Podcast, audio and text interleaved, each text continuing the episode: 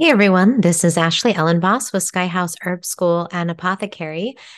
Today we'll be talking about alcoholism, drinking, and plant spirits. My hope for today's talk is to just bring some awareness and consciousness around the subject of alcohol consumption. I know we're heading this week in particular right into St. Patrick's Day, which is a big holiday, a big Irish holiday where there's often copious amounts of drinking alcohol. And we also are heading into spring and summer and times where, you know, we're likely to be a little bit more social. So today's talk is a discussion and an exploration of alcohol and drinking and why we drink and what might be behind the drinking.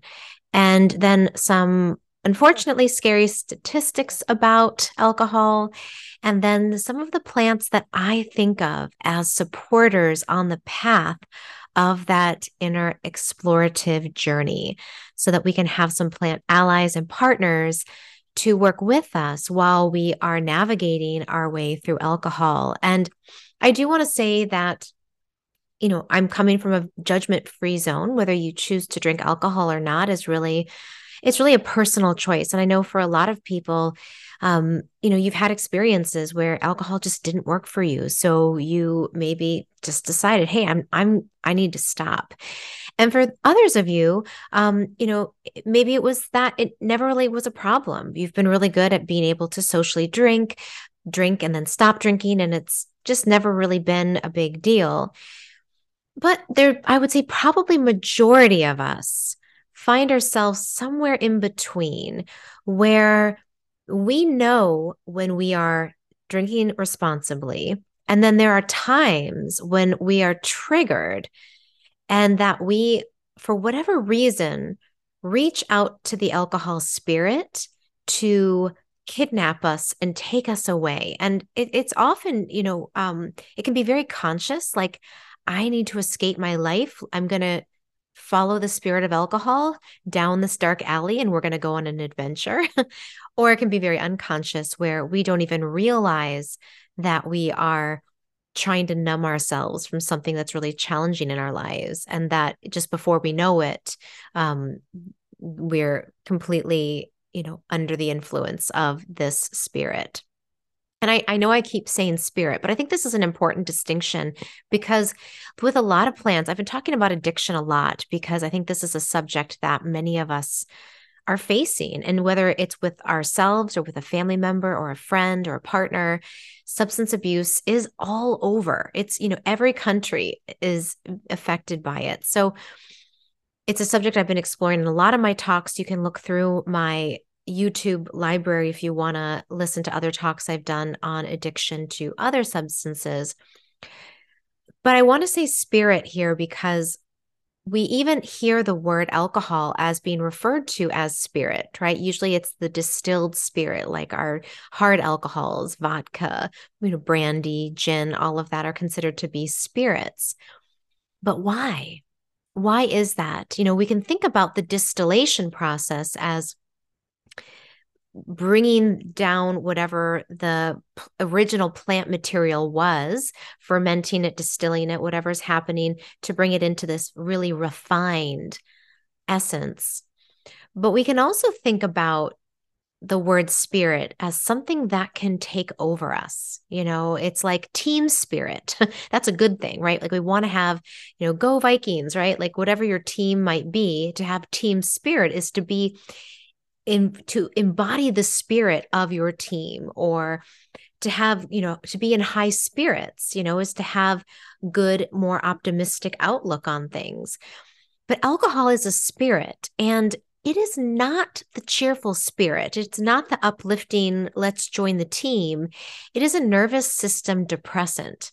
And while some of us might feel like it relaxes us and it helps us, you know, maybe we're, we get a little bit more outgoing, that is because it is reducing our our um it's it's increasing our inhibitions decreasing our inhibitions it is increasing our ability to not feel inhibited we'll say it that way So we might feel more free, open, adventurous. But really, what's happening is that our brains, our sweet little brains, are being overrun by the spirit of the substance. And it's dulling our mind's ability to act and behave in the way we normally act and behave because it's dulling our mind, dulling our senses, um, dulling our cognition.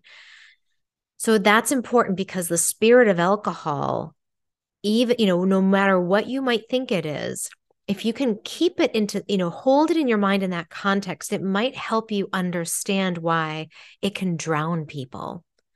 And if you've ever known an alcoholic or been around someone who is a compulsive drinker, they cannot escape that grip.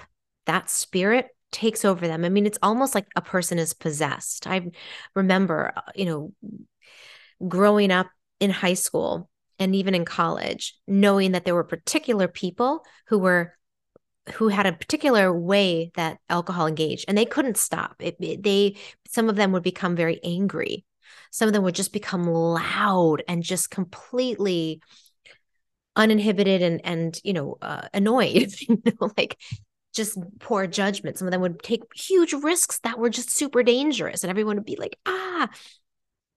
So the spirit of alcohol dulls us.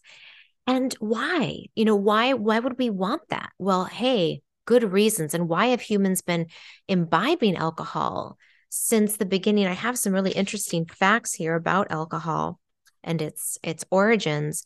The first signs show up around 7000 BC, likely in China, but the first time that we actually see documented evidence of alcohol is a pictograph from Mesopotamia of a vessel which is likely holding beer, and that was in th- 3200 BC.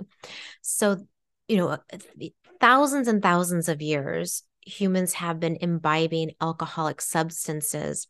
And uh, what's interesting to note is that from in the beginning, it was considered to be uh, a very it was like a food alcohol they made this gruel. It was like a very thick substance. You had to drink it through a straw so you didn't get the big chunks in your mouth.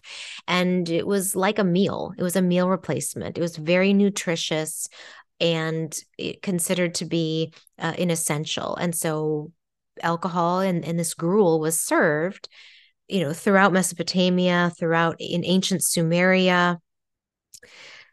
We also see alcohol problems showing up in ancient times. So, alcoholism and alcohol related behavioral issues are nothing new. In 1720 BC, we see the first recorded instance of alcohol control. And this was in Hammurabi's code. They placed strict requirements on tavern keepers to avoid serving alcohol to criminals because they noticed that people who tended to maybe make poor decisions that were engaged in criminal behavior under the influence of alcohol acted out more poorly. So, alcohol control is something that has been around for a very long time because being a human is hard. being a human is is challenging. Uh, so uh, I think from a very a, a long time ago, not only did the ancient Sumerians and the ancient uh, people of the different regions of China take it as a food, but they took it also as a intoxicant. This blend, whether you make it from honey or wheat or barley or whatever you use to ferment, you will have an altered mind state. And this can be helpful. Um, in ancient Greece, it was seen that they drank wine. It was considered to be rude and improper and sort of antisocial behavior if you didn't imbibe wine regularly because it was thought that wine brings the spirits together, brings people together. And so in the ideal situation, people's shyness, their inhibitions go down and senses of merriment increases. And we can see why this can also become a problem if abused, overused, and if things like healthy social structures are taken away, if rituals are taken away, if strong moral codes and ethical conduct is taken away, but the alcohol is still there, then we're basically sort of, we're all criminals. None of, I mean, we have maybe an overarching law but we don't have a social code by which we are all acting upon to make sure that we are in check, that others are in check, and that that the purpose of the alcohol is not to drive us into these really negative behaviors. I want to share some statistics with you about alcohol and um, why I think it's an important thing for us to look at, even if you don't think you have an alcohol problem, just to think about statistics can help us look at what's sort of happening in the in the zeitgeist or in in the in our population and in the people around us. So alcohol ranks as the most commonly used addictive substance Worldwide, um, the highest number or the highest percentage of alcoholics are found in Hungary. Then, and that's at 20.2. Uh, 21.2% of Hungarians are considered to have alcohol abuse problems. In Russia and Belarus, it's 19%. In the United States, it's 14%. So we're in the top top 10. One in 12 alcohol, um, one in 12 adults suffer are suckers to the alcohol spirit. No, one in 12 adults suffer from alcohol abuse or dependence. The Rand Research Corporation found that Americans drank 14% more in 2020 than other years. And this was when the pandemic hit. And the drinking rate for women in 2020 rose by 41%. I thought that was fascinating. So I think, you know, definitely during the pandemic, a lot of people were reaching to alcohol because we were isolated, we were scared, we were lonely, we were, you know, didn't have any social outlets. But look at the amount of of the increase in women. And I to me that that says something. Um, one thing that we also found, or that I also found um, in this research, was that um, yeah, that in 2023, America ra- ranks as the top, is one of the top 10 countries with the highest rates of disordered alcohol in females. We're actually at, we're actually, women in the USA have more disordered drinking than women in Russia, Sweden, and the UK. So, you know, it, it, there's something, you know, I think there's a lot going on in the world, but definitely in our country there's a lot of divide. There is a lot of uh, social stress right now, economic stress. So the rate of drinking is increasing. More than half of all adults have a family history of alcoholism or problem drinking. So that means, you know, one out of two people have can look back at their family line and they've been affected by disordered drinking. That's a lot. That's very, very high. And People who use alcohol before the age of 15 are four times more likely to develop an alcohol use disorder later in life compared to those who have their first drink at the age of 20 or older. And I think back to myself, I was talking with a friend from high school about our high school that we went to in Maryland and such a high rate of drinking and young too, you know, for 12 to 14 was sort of the, I think the average age when people started drinking alcohol. And um, I we I I can't even tell you how many friends have died and especially from cancer. And so I, I was looking at this because there was there is research on alcoholism and cancer and I think it increases your risk of cancer by four times. So, alcohol is a carcinogen. And I was talking with my friend from high school about, you know, we just had a friend pass on Monday, a friend I hung out with, that I drank with, I partied with all through high school. And he just died on Monday at 45 um, from cancer. And, you know, I can't even, I think there's been maybe four people I've known that have died from cardiovascular disease or cancer in the last few years who were heavy drinkers in high school and I believe, I don't know for sure, but I believe they were still actively drinking. So we do want to take this into consideration. We do want to think about this for not only ourselves, for our friends, for our children, to really set them up for success and to really look at, you know, the, it's it's a legal controlled substance. So we don't often think about alcohol as it's like, well, they serve it at the grocery store. You know, you can buy it at a restaurant. Well, that is true. And there is so much research now showing us that, that there's really no safe amount of alcohol that you can drink. There are some studies that show, oh yeah, if you have a few glasses of wine, you know, a month, then you're less likely to have certain types of cancers, maybe. But the bottom line is that physiologically, every time you drink, your body is having to process a poison. And, you know, there might be a, a threshold, you know, and each person's different. So I I'm not here to say don't drink. I'm just saying let's look at the facts. Let's think about our own chemical situations. You know, do we have alcoholism in our family? Do we have a family history of cancer? Do we have addiction in our background? All of these things can help us make healthy choices moving forward. I wanted to talk a little bit about before we get into the plants about why we drink. And I talked about it being something that maybe we do to escape. I think for a lot of people, they drink because it's a reward. It's like a treat. You know, I made it through the hard day. And I do I find myself doing this too, not with alcohol, but you know, I'll do it with chocolate or with um, you know, sparkling water at the end of the day where it's like, "Oh my gosh, that was a crazy day."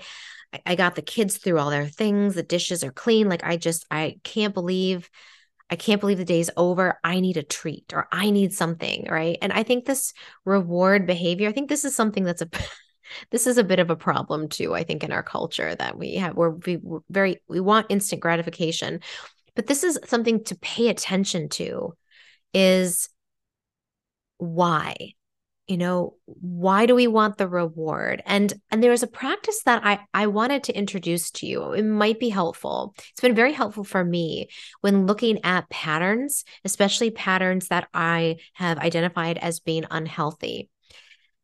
And this is a practice of just simply asking the question why so i want to drink why because i've had a really hard day and i just want to relax why because I haven't been able to relax and I really just need something. Why? Because I don't know what else to do with myself. Why? Because I'm too tired to think about what else I want. Why? Because I didn't get enough sleep last night. Why? Because I was up too late doing X, Y, or Z. Why? Because I'm avoiding the stress that I'm feeling about this. Why? Because if I have to go into all of that, I might not ever come back why eh, right and if i don't ever come back then then then my whole family will fall apart why because i'm the controller of this family why well maybe i'm not and i'm just thinking i'm in control why right keep going keep going and if usually what you'll end up with if you keep down the why trail is the root of the problem which is for most of us trying to fill a God sized hole with a substance or an answer rather than just saying, Hey, you know what? I've got a God sized hole that only God can fill. and I'm not saying this to be religious. I'm just saying this to, to say that for most of us, at the end of the day, what we're looking for is to feel like we're loved, to feel like everything's going to be okay, and to know that someone someone's got our back that someone's looking out for us and that we don't have to manage everything. And for most people that suffer from addiction some type of 12 step program is going to be probably the closest thing to an answer or a system or a formula that they're going to find because that God sized hole needs other people that are looking for God too. Other people that have the same issues, that go down the same rabbit holes, that reach for the same substances. And Alcoholics Anonymous, in particular, is a really wonderful organization. It was founded in 1935 to support alcoholics. It was founded by a New York st- stockbroker and uh, a surgeon. And it was founded upon this idea that alcoholism was a malady of the mind, emotions, and body. The mind, emotions, and body.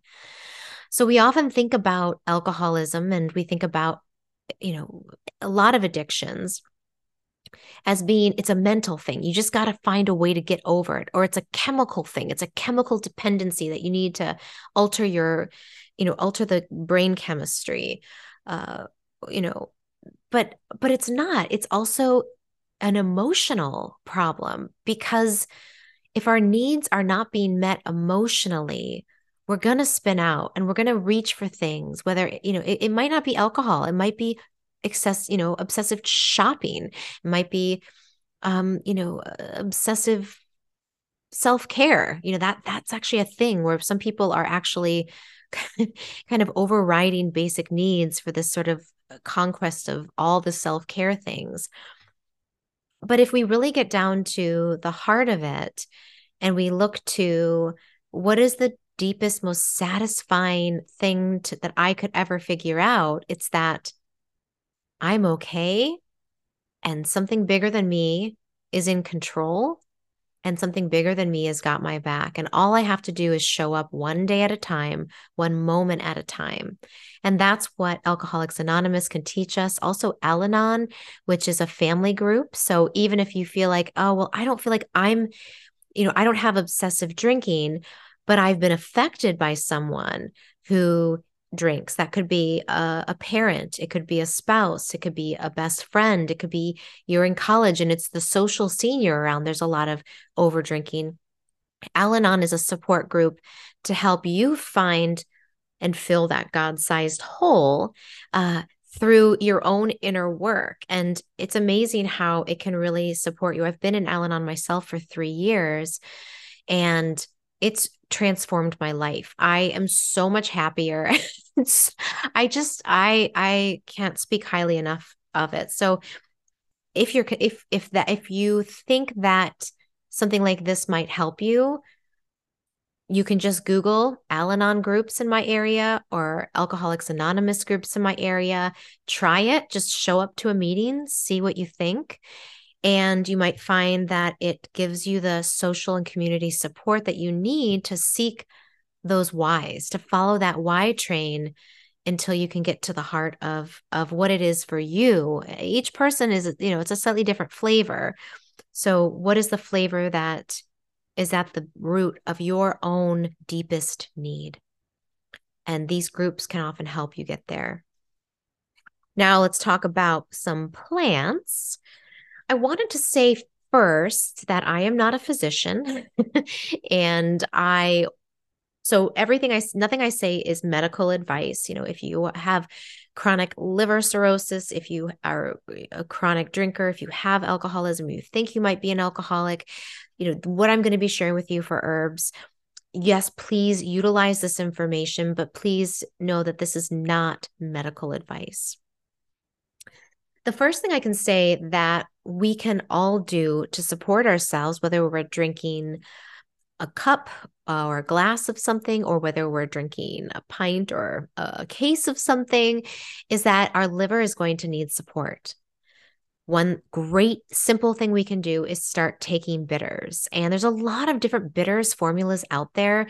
Most of them are wonderful. So I'm not going to recommend specific brands, but if you can find a bitters blend that has dandelion root and burdock root in it and milk thistle, those are the three herbs that are most critical for liver support, both repairing liver damage and also supporting healthy liver function. So that would be my first thought. My first go to is let's support the liver and help build it back as best we can.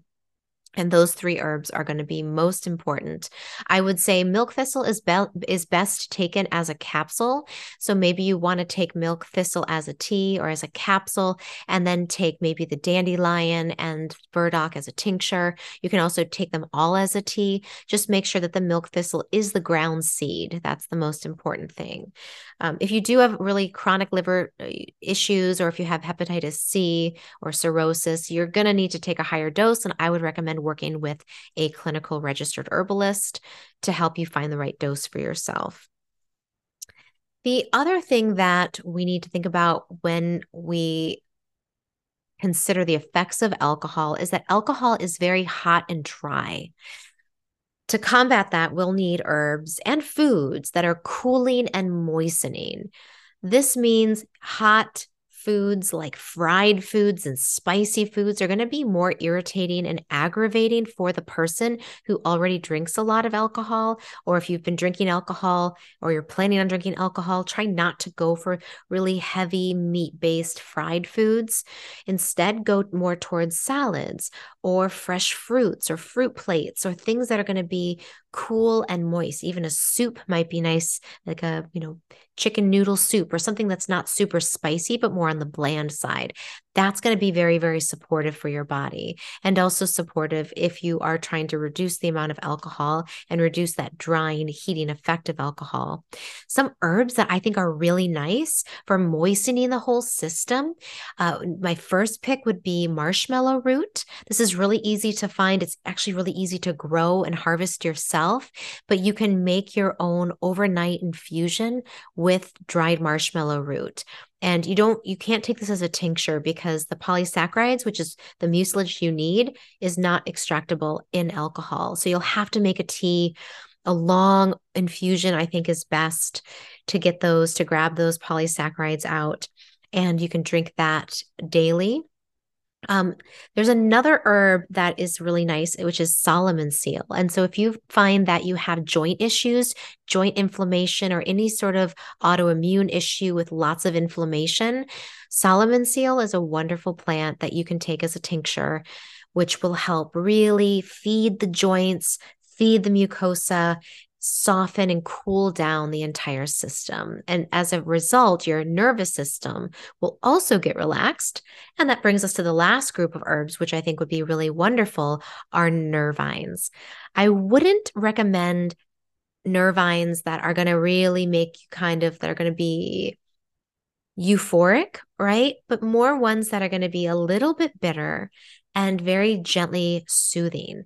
My favorite ones are passion flower. Passion flower is probably my top herb for people that are dealing with alcohol based insomnia, um, alcohol, in, you know, induced anxiety and depression.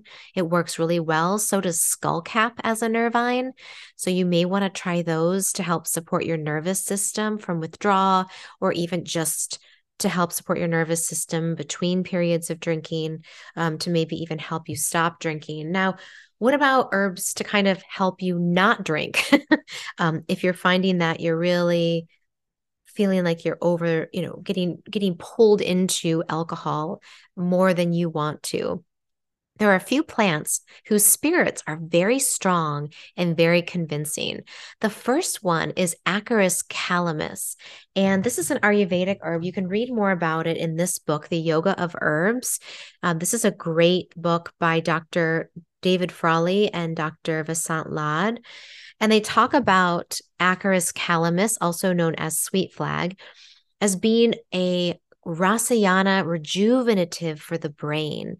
It's very sattvic, so it's considered to be very pure and very balanced and very light promoting inside the body and the mind. What I really like about this plant is that it heats up the digestive system. And it really, I mean, I remember when I was in Ohio, when I was in herb school, uh, I harvested acorus. It's like this tall grass that grows in gullies. And so you have to dig this big, fat, bulbous white root out from deep in the mud and you peel it away and it's just pure white. It, it's like, how did that thing, how is that thing in the mud? You know, it's like a lotus almost, like an inverted lotus where the white, beautiful part is actually in the mud. Uh, and we tinctured it and we made the most amazing tincture. And i every time i would take it it's very bitter it's acrid and i would just feel the heat of it just moving to every corner of my body and what they believe in Ayurveda this does is that it clears toxins and stagnation and trauma from the subtle channels of the body, and you can feel it. It's also really good for meditation. So if you're looking for a plant where you just are looking for insight, you're really struggling with alcohol and you just want some help and you maybe want a plant spirit that can sit with you and help bring energy to your mind to help you think through, maybe plan out some next steps to receive some intuitive guidance. Uh, this plant is, they say uh, in Ayurveda, the the Indian name is Vacha, which means speaking. And so this is the power of the word. It gives intelligence and self-expression. And sometimes when we are have that com- that com- uh, we feel that that um, compulsion to drink, it's like we're trying to express something. We're trying to to express a need or a desire. And this plant helps us express and find that find that word find the voice without the alcohol. It just helps it it just happens on its own. So try that plant. Acorus calamus. I'll include a, a link or some information in the description if you want to look that up. Also, you may want to consider um, a wood betony is another plant that's really good for alcoholism, especially if, if, alcoholism for you, you just feel like you're kind of out of your body. If you if you use alcohol to kind of feel your body and feel rooted and grounded, because most of the time you feel like you're just flying off in other places, then wood betony or betonica would be a really good herb for you. It's a really old herb. It's one one that we used to use a lot in Western herbalism, but it sort of fell off the apothecary shelf for whatever reason. It's very, very useful for nervous system issues, anxiety, tension, flightiness, uh, memory problems, and especially for bringing sort of the mind and the gut together so if you're if you just feel like you're disconnected from your solar plexus or your gut and you feel unrooted, try using that as a tincture or a tea. It's very pleasant. It's very herby makes a very herby tea and it's super gentle and that might be one that you can try as well to bring you down into that rooted rooted space I hope this has been helpful. If you've made it all the way to the end, maybe there's a full a few nuggets that you can take away to think about as you move towards St. Patrick's Day if you celebrate or will be celebrating or just moving moving on with life and moving alongside the spirit of alcoholism in or the spirit of alcohol I should say uh, in our culture and the spirit of alcoholism which is everywhere too what spirit do we want to befriend? Right? If you can stay connected to your spirit and not lose your spirit under the influence of alcohol, then you've found a good balance. Once you've lost your spirit, once you have disconnected from your center, then the alcohol spirit is driving the boat. That is that has consequences. So f- try to think about that. Explore what is your happy medium? What types of spirits do best with you? You might notice I don't do well with beer. I do really well with gin, right? That's a spirit. It's a it's a you know spirit of juniper and plants. Maybe that's a spirit that you feel like grounds you, helps you, supports you and it doesn't pull you outside of yourself. Or for me, I really like tequila. One would think that that would be uh, very ungrounding. But in my body, um, I don't drink much, and um, you know when I when I do, rarely. Um, for me, just a little bit of that particular spirit, you know, even half, just a little bit. I like it. It's playful. It's fun. But I, but I, but it, I also know it enough to know that I, I, to play with it i have to stay in my body i have to be present to it and i have to know um you know when when my body, you know, when I'm starting to shift out of of relationship with myself, right? And that's I think that's hopefully my takeaway for you is watch that place. Watch yourself. Be a good observer of yourself with alcohol. And if you're finding that you really can't do that, find support. There are so many wonderful programs and resources out there. I'll include all of them in the descriptions so that you can find a group near you if that would be helpful. Thank you for listening. Thank you for even pondering and considering this way of looking at alcohol and thinking about alcoholism. And if you have any questions or if you have any comments or anything else to share, please do leave it in the comments. I'd love to hear your comments. Please also subscribe if you haven't and like this video if it was helpful. All right, everyone. Till next time. Bye.